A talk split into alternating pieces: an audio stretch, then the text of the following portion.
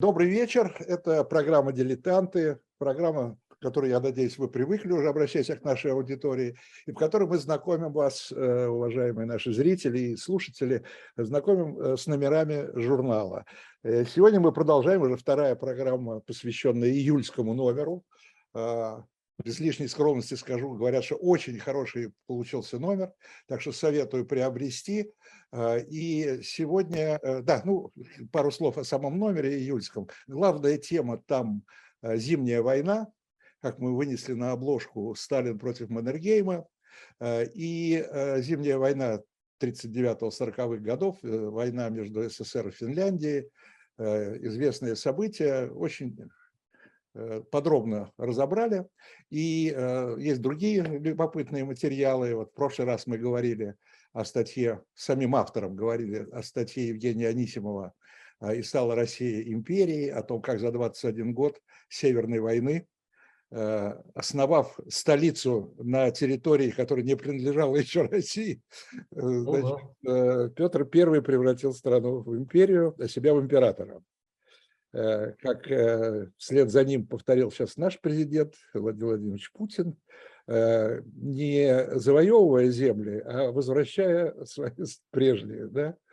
Это, ну и другие материалы в номере, очень интересный такой почти шпионский материал про баронессу де Сталь, что еще у нас там, Быков про мумий-тролли, ну, очень много интересного. И совершенно замечательный материал, о котором мы сегодня будем говорить, нашего постоянного автора и журнала, и э, нашей программы, и программы «Цена победы». Борис Хавкин. Борис Львович, я вас приветствую. Здравствуйте. Здравствуйте, здравствуйте. Доктор исторических наук, профессор РГГУ. Э, в этом номере, значит, как я вам уже сказал, он посвящен Зимней войне. Но там последний материал этого номера, поскольку он выбивается, он выбивается Э, ну, по, по срокам своим, да, за пределы собой войны, это уже конец 40 -го года, это визит Молотова э, в Берлин. Как мы вынесли на обложку, Молотов в гостях у Риббентропа. И его беседа с Гитлером. Почему мы решили этот э, материал? Ну, с Риббентропом, и с Гитлером, да, и с другими вождями Рейха. И с другими да. вождями, да. Ну, здесь я имею в виду, что основная здесь стенограмма – это беседы с Гитлером. Э, и это материал очень вовремя нам предложил э, Борис Львович, э, потому что это как бы продолжение финской темы. Да? Это продолжение, продолжение, ну, не войны, конечно, а самой финской темы в отношениях между Советским Союзом уже и Германией. Да, да и... и как это отразилось на дальнейшей судьбе и СССР, и Финляндии, и Германии. Германии, да. Что предшествовало нападению Германии на Советский, Союз. Союз да. Да. Вот в, связи, в связи с этим, э, я думаю, что, может быть, поговорим и шире по этот визит. Но правильно ли я понимаю, это, собственно говоря, э, это много о нем писали, много о нем известно.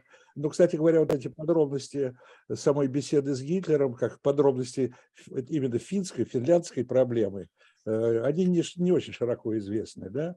Э, там, Но, когда... тем не менее, Виталий документы, на которых я основывался, на которых основана публикация в «Дилетанте», это в основном э, советские документы, правда, опубликованы уже в российской, в российский период нашей истории, а именно прежде всего это работы э, моего, можно сказать, одного из моих учителей, замечательного Льва Александровича Безыменского, который когда это стало во время архивной революции возможно, а, изучил соответствующий фонд архива президента Российской Федерации и выявил там директивы к берлинской поездке Молотова. И да, вот эти самые протоколы, которые в 49, э, простите, в 40 году да, в Берлине составили советские дипломаты, и Э, была подготовлена публикация в журнале «Новая и новейшая история».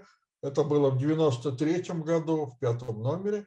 И эта публикация легла в основу э, официальной российской публикации серии «Документы внешней политики», том 23, книга 2, часть 1, Москва, 1998 год. Так что эти документы опубликованы э, советско-российские, а немецкие документы были опубликованы еще раньше. Это а, Akten zu deutschen Auswärtigen Politik, документы германской внешней политики, они появились уже в 1949 году, и в Германии также были в разные годы изданы воспоминания немецких переводчиков, которые участвовали э, в обеспечении этого визита советской делегации и переговорах Гитлера с Молотовым и Риббентропа с Молотовым. Так что источниковая база, как говорят историки, э, обширна и позволяет судить об этих событиях довольно подробно. Борис Ильич, хотел... возник, Борис Ильич, извините, у меня по, по ходу дела возник, по-моему, интересный вопрос. Я только сейчас о нем задумался. А, после падения Третьего Рейха э, документы Третьего Рейха в Германии тоже были засекречены? Нет, конечно. Нет. Эти Это документы только, только... попали в распоряжение союзников. Это известно, что все германские архивы потом оказались или в Советском Союзе, или в Соединенных Штатах, или в Великобритании, меньше во Франции, но э, в самой Германии, в общем-то, были э, живы еще многие свидетели, участники этих событий. Некоторые из них были привлечены к суду и даже немножко повешены, как в Нюрнберге поступили совершенно справедливо с Йоахимом фон Ревентропом. Ну и он оставил, кстати, тоже свои воспоминания и свои показания, которые тоже могут служить источниками и по этим событиям тоже. Вот. То есть и... эти документы в Германии не были засекречены, да? Они Нет, были конечно. в открытом доступе. Нет. И одной из задач самого рождения Федеративной Республики Германии было изучение вот этого документального наследия Третьего рейха с целью критики нацизма, недопущения нацизма. С этой целью действовал сейчас существует и работает успешно Институт современной истории в Мюнхене, который как раз и должен был способствовать сначала юридическому обеспечению процессов над нацистскими преступниками, потом денацификации Германии, э, и затем изучению исторического прошлого Третьего рейха в плане а, антифашистского воспитания, если угодно, в хорошем смысле слова, антифашистской пропаганды. Для этого должны были быть документы, источники и, и специалисты, которые бы умели с этими источниками работать. Это все э, делали э, немецкие и делают немецкие историки. Так что э, еще раз хочу сказать, что источниковая база обширна, и российская, и немецкая, и есть и американские публикации на эту тему, вот, и в том числе и источниковые. Но я еще раз хочу сказать, что я базировался в основном на вот этих документов из э, внешней политики э, российской, том 23, о которых я уже сказал. Вот. А так как я долгое время работал, да и, можно сказать, сейчас еще работаю в журнале «Новая новейшая история», то я был как бы косвенно в 90-е годы вовлечен в процесс публикации да? Да, этих документов в качестве источников в нашей стране. Вот. Ну и, и из э, мемуаров, конечно, это замечательная книга Валентина Бережкова да, дипломатической миссией в Берлин, который был участником этих переговоров, был переводчиком. Вот. И... Но Бережков был переводчиком с английского, да? Он был переводчиком Молотова, он был, он был сотрудником наркомата иностранных да. дел, да. да, и сопровождал Молотова в качестве переводчика. Правда, он был там под псевдонимом. В ходе работы я вам назову этот псевдоним. Да? Просто многие не знают, что это Бережков. Я тоже вот, немножко удивляюсь. Вот. вот. Хотя в, в, в журнале «Дилетант» да, где, где есть протокол беседы, записано, беседу записали В. Богданов, В. Павлов. Вот, один из них – это Бережков. Ну, Богданов, там тоже, Павлов тоже был переводчик. Павлов переводчик, да, Богданов – это псевдоним Бережкова во время этой берлинской поездки. То, что он был уже тогда довольно высокопоставленным чиновником наркомата, вот, а работал как бы простым толмачом на этих переговорах, да, вот, и, может быть, поэтому... Ну, да. ну Павлов, по-моему, не был как раз в, в наркомате. Павлов? Нет, он тоже дипломатический сотрудник Наркомата иностранных дел. Вообще, э, я Значит, кстати, смотрел... хочется личные воспоминания, потому что я Переводчик. работал с Павловым. Да. Я Да. работал с Павловым, он был главным редактором издательства «Прогресс». Но это уже потом, Это уже, да, ну, конечно, да, и- когда он я уже, потом уже ушел из из Это в отставку. 70-е 70 Да, да. годы. Да, Да, да. вот. А вообще, ну, это известно, что самые информированные о всех переговорах люди – это переводчики. Переводчики, да. Да, вот. Ну хорошо, И давайте вернемся тогда к вернемся к самому, к самой Александру нашей теме. да. Вот я бы, так как вы упомянули в начале нашей беседы имя президента России, я бы отметил, что э, Владимир Владимирович Путин выступал 19 декабря 19 2019 года на пресс-конференции и произнес такие слова. Сталин, сказал Путин, был единственным, не запятнал себя прямыми контактами с Гитлером. Конец цитаты. Да, это правда. Сталин никогда с Гитлером не, не встречался, лично не беседовал, руку ему не жал. Руку Гитлеру жал другой советский вождь, Вячеслав Михайлович Молотов, который был э, председателем Совета народных комиссаров и наркомом иностранных дел и совершил официальный визит, государственный визит в Берлин в ноябре 1940 года. Это был ответный визит после Риббентропа в Москве.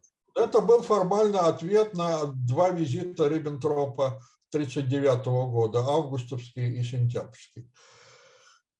Э, 12 ноября 1940 года в 11 утра на Анхальский вокзал в Берлине прибыл советский специальный поиск. Уже нет Анхальского вокзала, он был разрушен в 1945 году. Там только вот одна стена, как память, осталась. В самом центре города э, был этот вокзал. Значит, прибыл специальный советский поезд, который привез советскую делегацию во главе с Молотовым. По составу советской делегации, а с Молотовым приехало много, немало, 65 человек, целый поезд действительно, да, можно судить о намерениях советской стороны.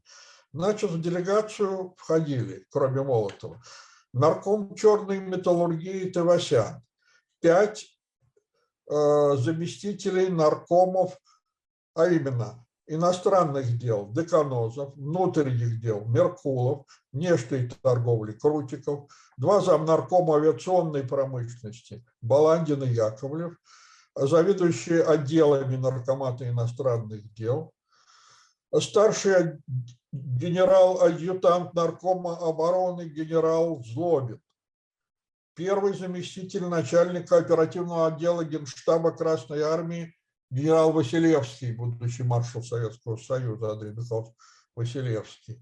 Ну и кроме этого огромная свита. Ответственные сотрудники, наркоматов, эксперты, референты, переводчики, стенографисты, машинистки, фотографы, корреспонденты, врач, повар, официанты, охранники и даже парикмахер. Они ехали на три дня, но парикмахер им был необходим. Сами-то побриться они, наверное, не могли, но не знаю. Это мои досужие гипотезы. Да, домыслы, домыслы, извините. Вот. Значит, вместе с советскими представителями в Берлин в этом же поезде ехали посол Германии в СССР граф Фридрих Вернер фон дер Шуленбург, советник посольства Германии в СССР Герхард фон Вальтер и глава германской делегации на переговорах с Советским Союзом по экономическим и торговым вопросам Карл Шнурре. В Берлине высокую советскую делегацию встречали на вокзале рейхсминистр иностранных дел фон Риббентроп, рейхсминистр внутренних дел рейхсфюрер СС Гиммлер, начальник штаба Верховного Главнокомандования Вермахта генерал-фермаршал Кейтель, начальник имперской канцелярии Ламмерс, статс-секретарь Министерства иностранных дел Германии фон Вайтзекер, имперский шеф прессы Германской национал-социалистической рабочей партии и пресс-секретарь имперского правительства Дитрих, руководитель Германского трудового фронта Лей, другие официальные лица, а также совет в Германии, Шклассов и сотрудники советского полпредства. на церемонии встречи четко Алло. Борис Львович. Однако протокол был Борис нарушен. Львович, Борис Львович, Да. э, на, Да, церемонии, на церемонии встречи снова э, пропадали. Да. На русский шаг промаршировала солитое главе советского правительства рота почетного караула берлинского гарнизона. А Что-то пропадаете.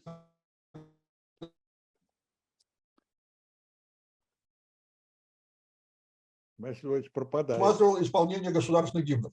Потому что... Алло, слышно меня? Борис Львович, давайте сейчас остановим. Э, Это мы сейчас встречу описываем, да? Да. Сейчас 20, сейчас одну секунду, я просто запомню, сколько мы наговорили. 20, э, 25, 6, 31, минус 7, 18, 17 минут. Ну, давайте попробуем еще раз. Да, давайте еще, еще раз. Да. встречи, да. Церемонии встречи, четко печатая против шаг, промаршировала рота почетного ка- караула. Однако протокол все-таки официальной встречи был нарушен германской стороной, так как этот протокол рассматривает всегда исполнение государственных гимнов. И вот в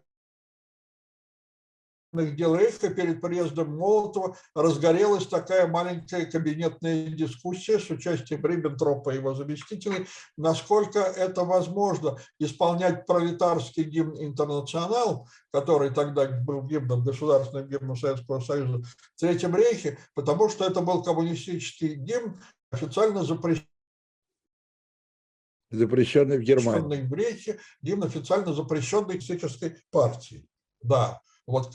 И вот э, личный переводчик и, э, Риббентропа и Гитлера, да, Пауль Шмидт, позволил себе в присутствии Риббентропа такую шутку. А почему бы нам, господа, и не сыграть? Немцы ведь его еще помнят, они охотно подпоют. И сразу получил суровый взгляд Риббентропа, что таких шуток вам лучше воздержаться, господин Шмидт. Да? Вот, значит, и была еще одна забавная шутка, этого, в общем, далеко не самого веселого политического события.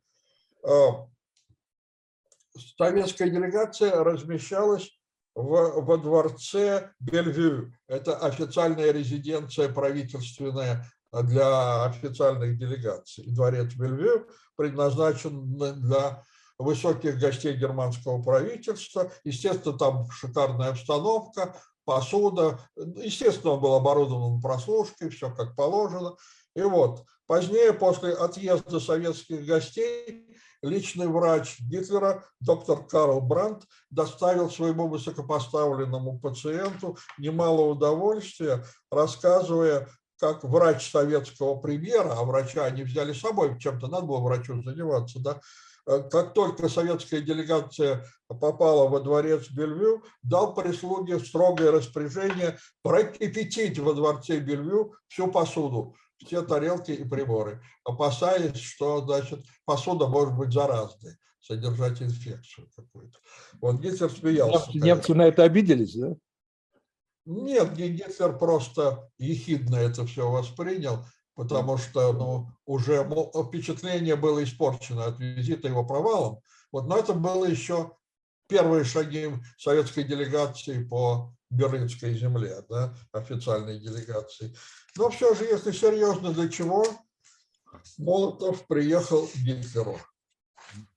Мы уже говорили, что ответ на этот вопрос дал Лев Александрович Безыменский, который нашел в архиве президента и опубликовал в журнале «Новая новейшая история» и в своих книгах затем документ, который называется «Некоторые директивы к берлинской поездке от 9-11-40 года». Это дата, когда Молотов перед отъездом в Берлин был на даче Сталина И Сталин давал Молотову, что называется, ценные указания, которые Молотов и занес свой блокнот. Отсюда, если вы посмотрите на страницу журнала «Дилетант», вы увидите, во-первых, страницы блокнота сами по себе, да, а во-вторых, масса сокращений, которые уместны именно во время э, краткой записи какого-то устного разговора. Вот, значит, Сталин дал Молотову следующие директивы. Первое. Я позволю себе читать этот документ, Конечно. потому что это документ. Ну, так как там 14 пунктов, наберитесь, пожалуйста, терпения, хотя я постараюсь его документ и немного сокращать. Первое. Цель поездки. А. Разузнать действительные намерения Германии и всех участников Пакта трех Германии и Японии в осуществлении плана создания новой Европы, а также великого восточно-азиатского пространства, границы новой Европы и восточно-азиатского пространства, характер государственной структуры и отношения отдельных европейских государств в Новой Европе и в Восточной Азии.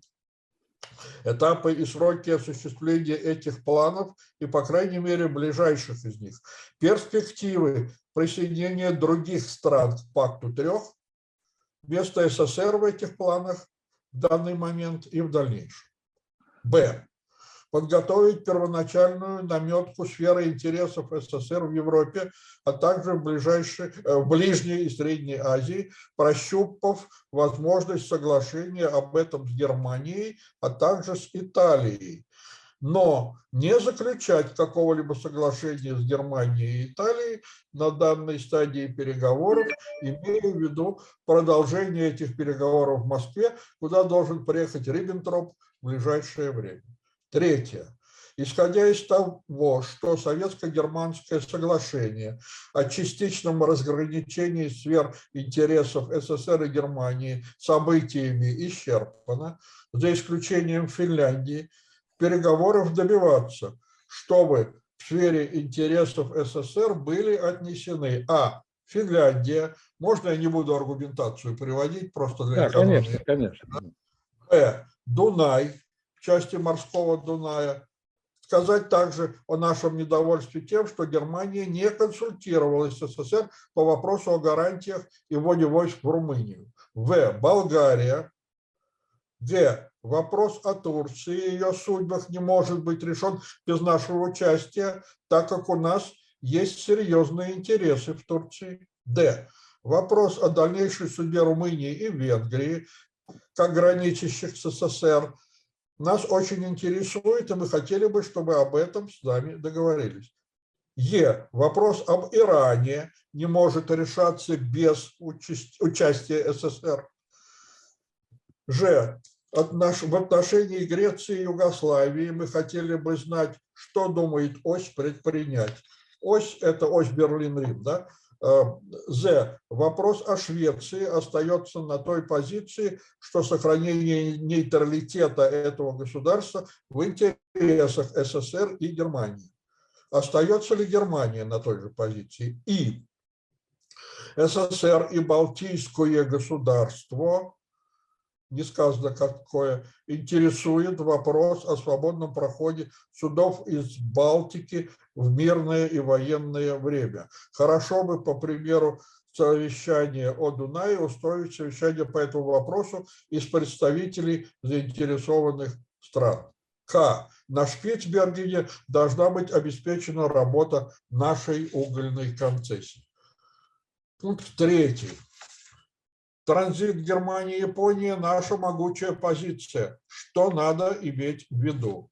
Четвертое. Если спросят о наших отношениях с Турцией, сказать о нашем ответе туркам, а именно, мы им сказали, что отсутствие пакта взаимопомощи с Советским Союзом не дает им права требовать помощи от СССР. Пятое. Если спросят о наших отношениях с Англией, то сказать в духе обмена мыслей на даче Сталина. Шестое. Сказать, что нам сообщили о сделанных через Рузвельта мирных предложениях Англии со стороны Германии. Соответствует ли это действительности и каков ответ? Седьмое. На возможный вопрос о наших отношениях с Соединенными Штатами Америки ответить, что США также спрашивают нас, не можем ли мы оказать поддержку Турции и Ирану в случае возникновения опасности для них. Мы пока не ответили на эти вопросы. Восьмое. Спросить, где границы восточно-азиатского пространства по пакту трех. Девятое. Относительно Китая в секретном протоколе в качестве одного из пунктов этого протокола сказать о необходимости добиваться почетного мира для Китая, Чан Кайши, чем СССР, может быть, с участием Германии и Италии готов взять на себя посредничество. Причем мы не возражаем, чтобы Индонезия была признана сферой влияния Японии. Манчжоу-Го остается за Японией. Десятое предложить сделать мирную акцию в виде открытой декларации четырех держав, если выяснится благоприятный ход основных переговоров Болгария, Турция и другие на условиях сохранения Британской империи без подмандатных территорий со всеми теми владениями, которыми Англия теперь владеет, при условии невмешательства в дела Европы и немедленного ухода из Гибралтара и Египта, а также с обязательством немедленного возврата Германии прежних колоний и немедленного предоставления Индии прав доминионов. 11. О советско-японских отношениях держаться в рамках моего ответа Татикаве. Татикава – это тогда в 40 году посол Японии в СССр. Э, 12. Спросить о судьбах Польши на основе соглашений 1939 года. 13. О компенсации собственности в Прибалтах. Такое слово – Прибалтах. Двоеточие. 25% в один год, 50% в три года равными долями. И, наконец, 14 об экономических делах. В случае удовлетворительного хода переговоров о хлебе то есть об советских поставках э, зерна в Германию. Конец цитаты. Вот таким образом намерения советской стороны из этого документа ясны. Да, Виталий Львович, вопрос. А, Борис Львович, ну, э, слушайте, ну, инструкции более чем обширные. А вот вы могли бы, э, здесь есть некие приоритеты, вот что самое главное и что, ну, так сказать, второстепенное? Да, эти приоритеты были обозначены Сталиным, как раз первые пункты, это и есть приоритеты. Mm-hmm. Да? То есть, принципе, речь идет о том, чтобы по всему миру распределить и ограничить, и обеспечить э, свои интересы. Да? Mm-hmm. То есть я бы сказал, что это продолжение той самой политики э, сферы интересов, которая была Э, намечена и притворена, в общем-то, жизнь, жизнь в Восточной. Европе в 1939 году в августе и в сентябре. Вот. И просто э, время пришло как-то эти самые новые приоритеты определить и понять, как дальше это может развиваться и к чему может привести. Вот. Но а, напомню вам, что уже наметились очень, да, они и раньше были, но просто ярче проявились очень серьезные э, противоречия и экономические, и политические, и военные. И здесь камнем преткновения, конечно, был вопрос о Финляндии. Он писал Финляндия, журнал, да? Но не случайно в номере о Финляндии упомянули эту самую берлинскую поездку Молотова и его переговоры. Как а... раз срыв произошел в самих переговорах, я уже вам интригу, можно сказать, порчу сам себе, да, э, произошел именно по вопросу о Финляндии, да. Вот, но это там было, же еще, как я понимаю, мы сейчас там поговорим. были другие разногласия, да, вот, да. но Гитлер сорвался на Финляндии. А, что, мол, они, на, они, на, они на, про, на проливах? Нет, нет, нет. Вот сейчас мы дойдем до хода переговоров. Ага. Тогда ну, уже... Тогда, тогда вас слушаем, да. да. А пока я хочу сказать, что э, советская сторона исходила из того, что она будет диктовать правила игры. Это был главный стратегический просчет. Да? Если эти правила удалось диктовать Сталину в 1939 году, то инициатива уже объективно перешла к другому э, партнеру по переговорам, германской стороне. Вот. И Посмотрим, как это все происходило, да? как шли переговоры. Прежде всего, в полдень 12 ноября, то есть, можно сказать, прямо с поезда, делегация советская немножко передохнула, да, какой-то час, да, уже в полдень 12 ноября э, Молотова принял Риббентроп. После беседы с э, Риббентропом Молотов телеграфировал Сталину, цитата, «Состоялся первый более чем двухчасовой разговор с Риббентропом. Ввиду того, что сейчас должны идти на беседу к Гитлеру, сообщаю о разговоре с Риббентропом кратко. Пространно повторив свое письмо к Сталину, он, то есть Риббентроп, добавил, что интересы Германии идут в Восточной и Западной Африке, Италии, Северо-Восточной Африке, Японии на юге, а ОССР также на юге, Персидскому заливу и Аравийскому морю. Пока я только мог кратко ответить, что мысли Риббентропа весьма интересны, заслуживают обсуждения в Берлине, а затем в Москве с его участием, что мне нужно выяснить у него предварительно ряд вопросов в связи с тройственным пактом, и что, в принципе, возможны акции четырех держав, а также что я считаю прошлогоднее советско-германское соглашение исчерпанным в ходе событий, за исключением вопроса о Финляндии. Но что у меня есть другие вопросы взаимоотношений с Германией, Италией и Японией 12, 11, 40 Болотов. Ответ Сталина пришел немедленно. Цитата. «В твоей шифровке о беседе с Риббентропом есть одно неточное выражение насчет исчерпания соглашения с Германией за исключением вопроса о Финляндии.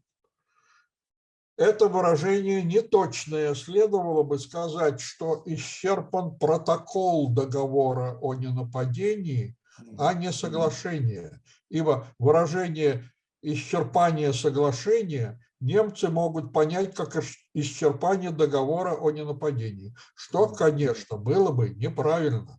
Ждут твое сообщение о беседе с Гитлером. Сталин. Значит, первая беседа Молотова с Гитлером началась в 15 часов в новой имперской канцелярии. Переводить и протоколировать переговоры было поручено первому секретарю советского посольства в Берлине Павлову, и некому Богда, референту Богданову, то есть Валентину Михайловичу Бережкову, который Бережков сопровождал Молотова в этой самой поездке в Берлин. И вот в книге с дипломатической миссией в Берлин, которую я нашим зрителям э, рекомендую почитать, еще в советские времена, э, Бережков вспоминал об этой самой э, берлинской поездке. Цитата. «Сбросив скорость машины въехали во внутренний двор новой имперской канцелярии. У входа нас встретил статс-секретарь Отто Майснер. Наконец, мы очутились в круглом, ярко освещенном вестибюле. В центре стоял стол с прохладительными напитками и закусками. Вдоль стен длинные диваны. Тут находились немецкие чиновники, эксперты, офицеры охраны. Между ними бесшумно двигались официанты. Здесь же Оставались и эксперты нашей делегации. Примкнувший к круглому залу кабинет Гитлера вошли только глава советской делегации Молотов, его заместитель Деканозов и переводчик. Гитлер сидел за письменным столом, и в этом огромном зале его небольшая фигура в гимнастерке зеленовато-мышиного цвета была едва заметна. Рукав его гимнастерки охватывала красная повязка с черной свастикой на круглом просвете. На груди красовался железный крест. Когда мы вошли, фюрер молча посмотрел на нас, затем резко поднялся и быстрыми мелкими шагами вышел на середину комнаты.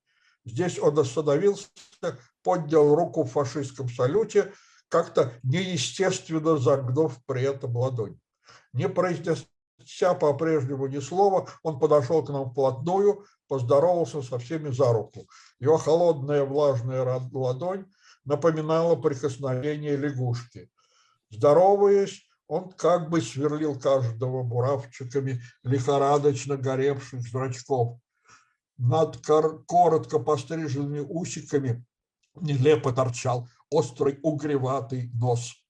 Сказав несколько слов о том, что он рад приветствовать советскую делегацию в Берлине, Гитлер предложил расположиться за столом в той части кабинета, которая представляла собой гостиную.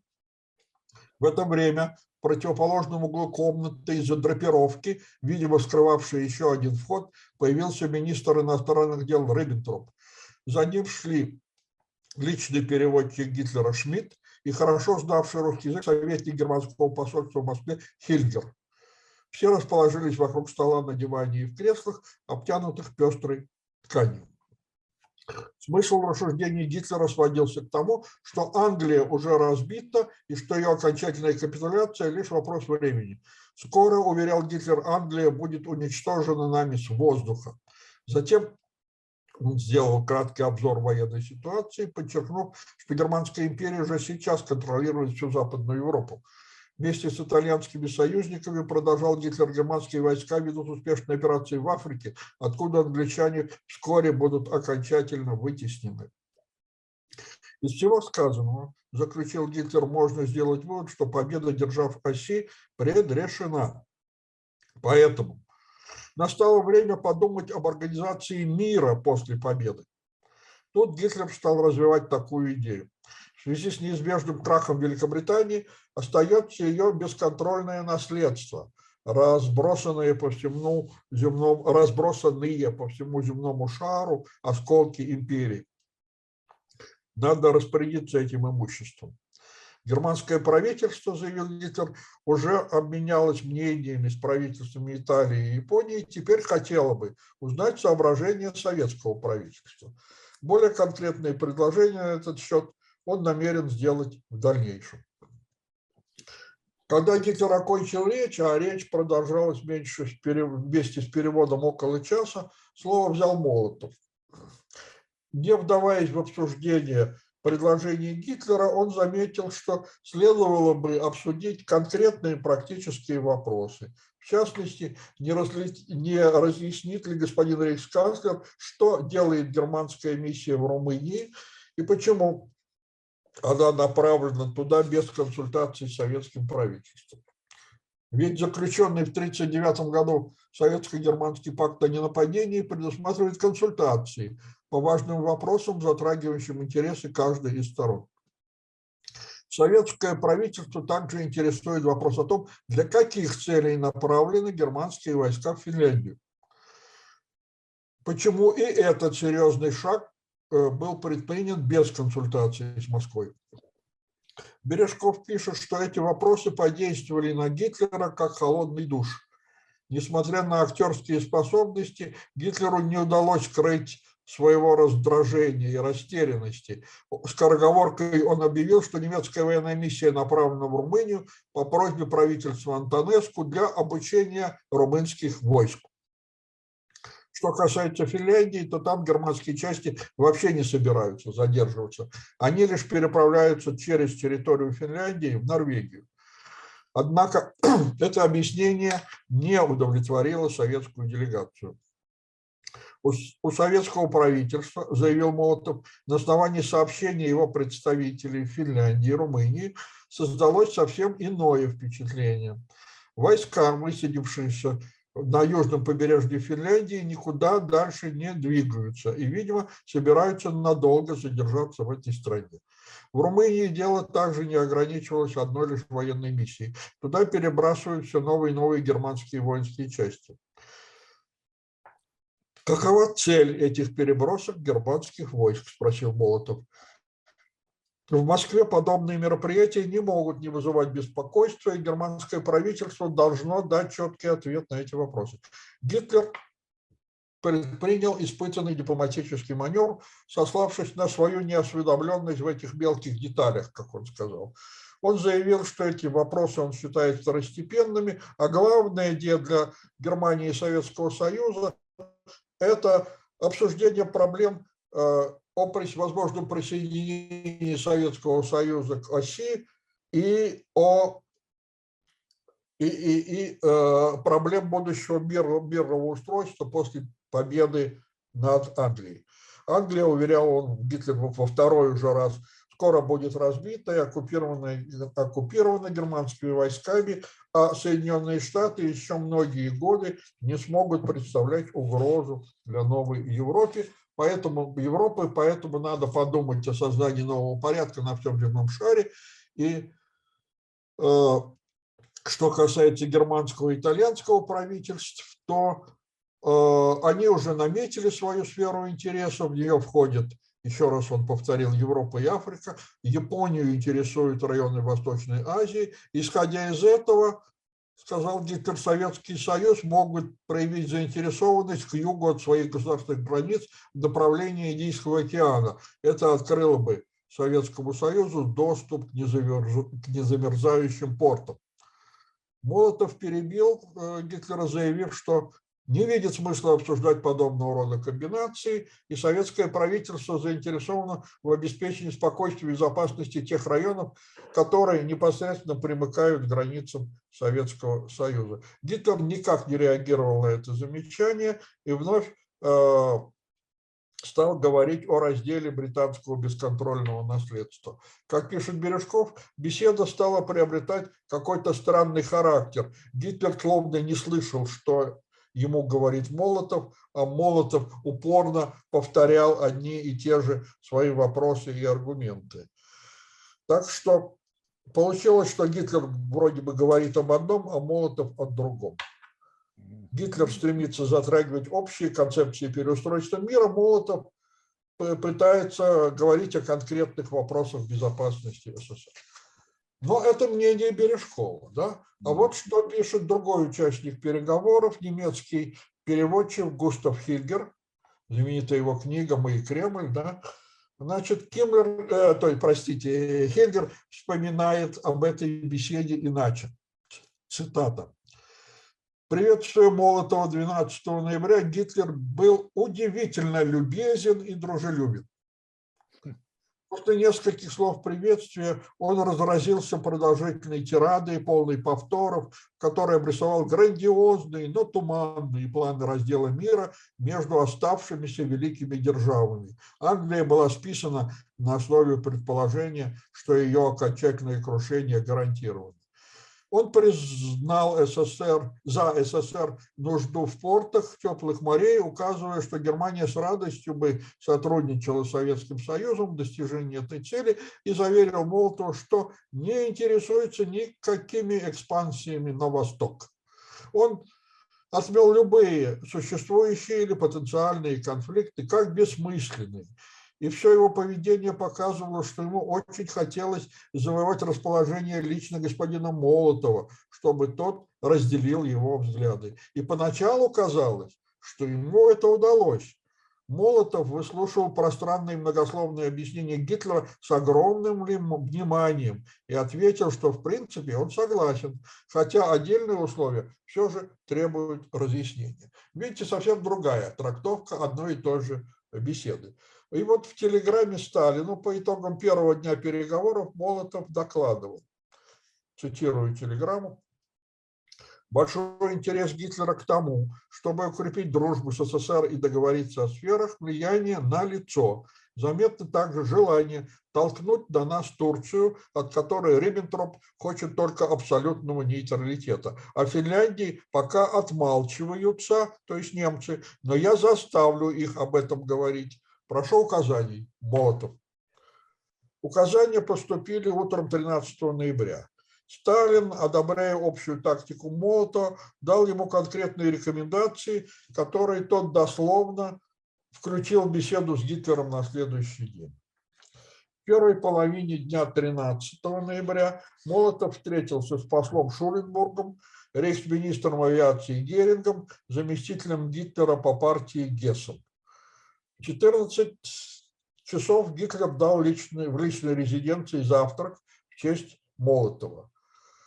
Э, в архиве внешней политики Российской Федерации сохранилось напечатанное э, золотым шрифтом на э, прекрасной бумаге приглашение на немецком, на немецком языке.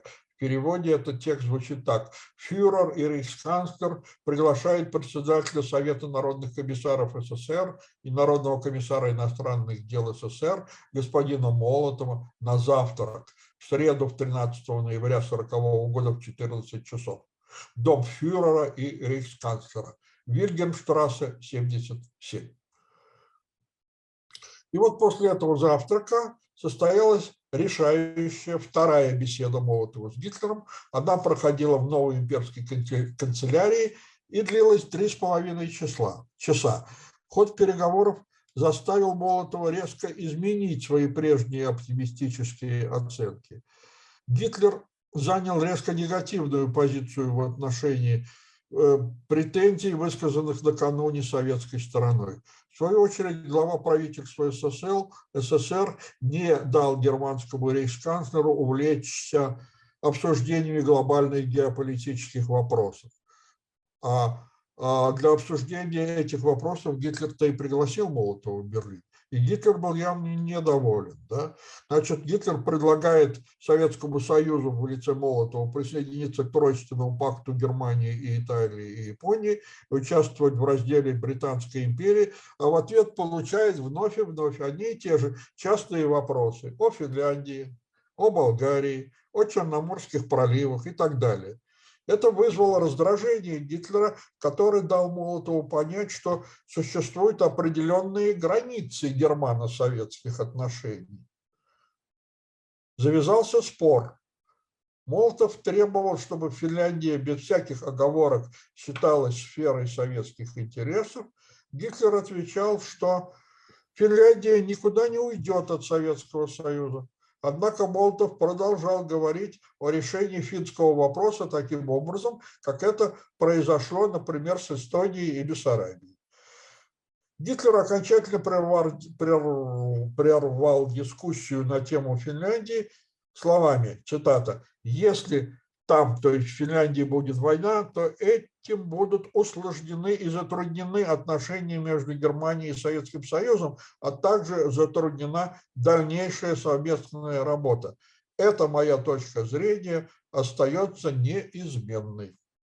После этого он прекратил беседу, формально просто времени на другие вопросы не осталось, то уже накал страстей был таков, что беседу надо было немножко прервать, чтобы охладить пыл и той, и другой стороны, кстати. Да? Значит, и вот после этой беседы с Гитлером э, Молотов шлет Сталину следующую шифровку. Сейчас я ее найду, вот она. Сталину сегодня, 13 ноября, состоялась беседа с Гитлером три с половиной часа, и после обеда сверхпрограммных бесед трехчасовая беседа с Риббентропом. Пока сообщаю кратко. Подробности следуют. Обе беседы не дали желательных результатов.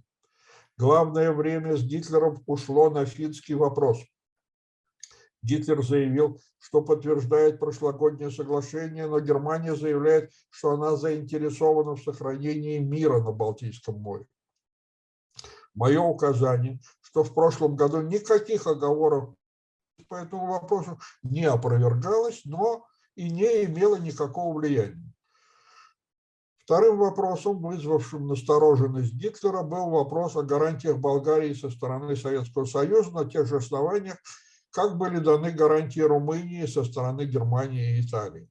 Гитлер уклонился от ответов, сказав, что по этому вопросу он должен предварительно запросить мнение Италии. Таковы основные итоги. Похвастаться нечем, но, по крайней мере, выяснил теперешнее настроение Гитлера, с которым не то с Гитлером, не то настроением придется считаться. Конец цитаты из телеграммы шифрованной Молотова Сталину. Таким образом, в результате дискуссии в Берлине стали ясны две вещи. Первое. Намерение Гитлера подтолкнуть Советский Союз в сторону Персидского залива. И второе. Неготовность Гитлера признать советские интересы в Европе. Собеседники расстались не просто неудовлетворенными, но раздраженными этими переговорами. А, это проявилось в том, что Гитлер демонстративно не пришел на прием в советское полпредство, данный э, Молотовым в честь э, германских государственных деятелей. Да? О том, что визит Молотова пошел не так, как его планировали в Москве, стало ясно еще и по тому факту, что почти вся высокопоставленная свита Молотова, с которой он прибыл в Берлин, в общем-то оказалась не удел. Никаких своих каких-то деловых переговоров по своим ведомствам советская делегация не вела. А то есть не было параллельно вот этих отраслевых переговоров? В том-то и дело, что нет. То есть они сидели в резиденции, но, может Да. быть, какие-то там культурные мероприятия были, да, экскурсии, театры, приемы, но деловых переговоров не было ни у военных, ни у э, специалистов из наркомата иностранных дел, ни у других э, советских специалистов. А как вы думаете, как вы считаете, э, это вот сам визит Молотова, неудавшийся, по мнению обеих сторон, как бы повернул Гитлера в сторону конфронтации с Советским Союзом? Или к визиту Молотова уже он и без этого собирался? Виталий Наумович, давайте я вам отвечу не как я считаю, а каковы факты. Давайте. Да. Значит, дело вот в чем. Что в день приезда Молотова в Берлин 12 ноября 1940 года, подчеркну, когда Молотов уже был в Берлине, Гитлер подписал секретную директиву Верховного командования Вермахта номер 18. Барбаросса. Пункт 5 нет, 18 директива, Барбаросса 21. 18 директива, пункт 5. Цитирую. Россия, точка. Политические переговоры с целью выяснить позиции России на ближайшее время начаты. Точка. Независимо от того, какие результаты будут иметь эти переговоры, приказываю продолжить все приготовления в отношении Востока, приказ о которых уже был отдан ранее устно. И через месяц, 18 декабря 1940 года, Гитлер подписал свою, пожалуй, самую известную военную директиву номер 21 «План Барбаросса». И, директива эта начиналась словами, обращаю внимание, что до... сейчас, сейчас, сейчас, сейчас, сейчас, сейчас найду. Ну. Вот, вот, вот, вот, вот. Вот. Цитата. Германские вооруженные силы должны быть готовы разбить советскую Россию в ходе кратковременной кампании еще до того, как будет закончена война против Англии. Конец цитаты из директивы номер 21 «План Барбаросса». Борис Иванович, наше время... Все ясно из этого, из этих Да, документов. Конечно, конечно, конечно. Наше время истекает, к сожалению. Очень все это интересно. Я нашу аудиторию отсылаю еще раз к июльскому номеру журнала. Там и статья Бориса Хавкина, и другие интересные материалы. Э, Борис Иванович, а мы до новой встречи с вами прощаемся. И в этой программе, в программе «Цена победы» с вами всегда интересно. Спасибо, с вами тоже интересно, Виталий Наумович. Спасибо. До да. новых встреч. Всего До доброго. свидания. Спасибо.